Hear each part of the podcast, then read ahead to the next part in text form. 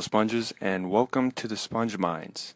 I'm your host Dominic, and here we talk about a wide variety of things that soak up your mind. In today's segment, we discuss fast fashion. Fast fashion is defined as inexpensive designs that move quickly from the catwalk to retail stores to meet new trends.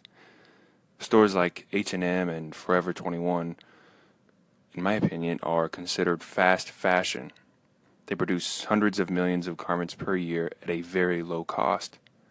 The clothing industry is the second largest polluter in the world, second only to oil. Most of us would agree that companies like H&M have nice designs, but the quality of material is lacking. It seems like the shirts and pants magically shrink or tear within one outing. Now, let's look at some figures. Nearly 50% of clothing is made from polyester, and polyester itself is essentially plastics. When this clothing is in the landfill, it takes 500 years or more for the materials to become biodegradable. Finally, the average American disposes of 80 pounds of unwanted clothing per year. Now, you might be thinking that you're doing your part by giving it all to major charities like Goodwill. Well, most nonprofit organizations can only utilize 20% of the clothing donations.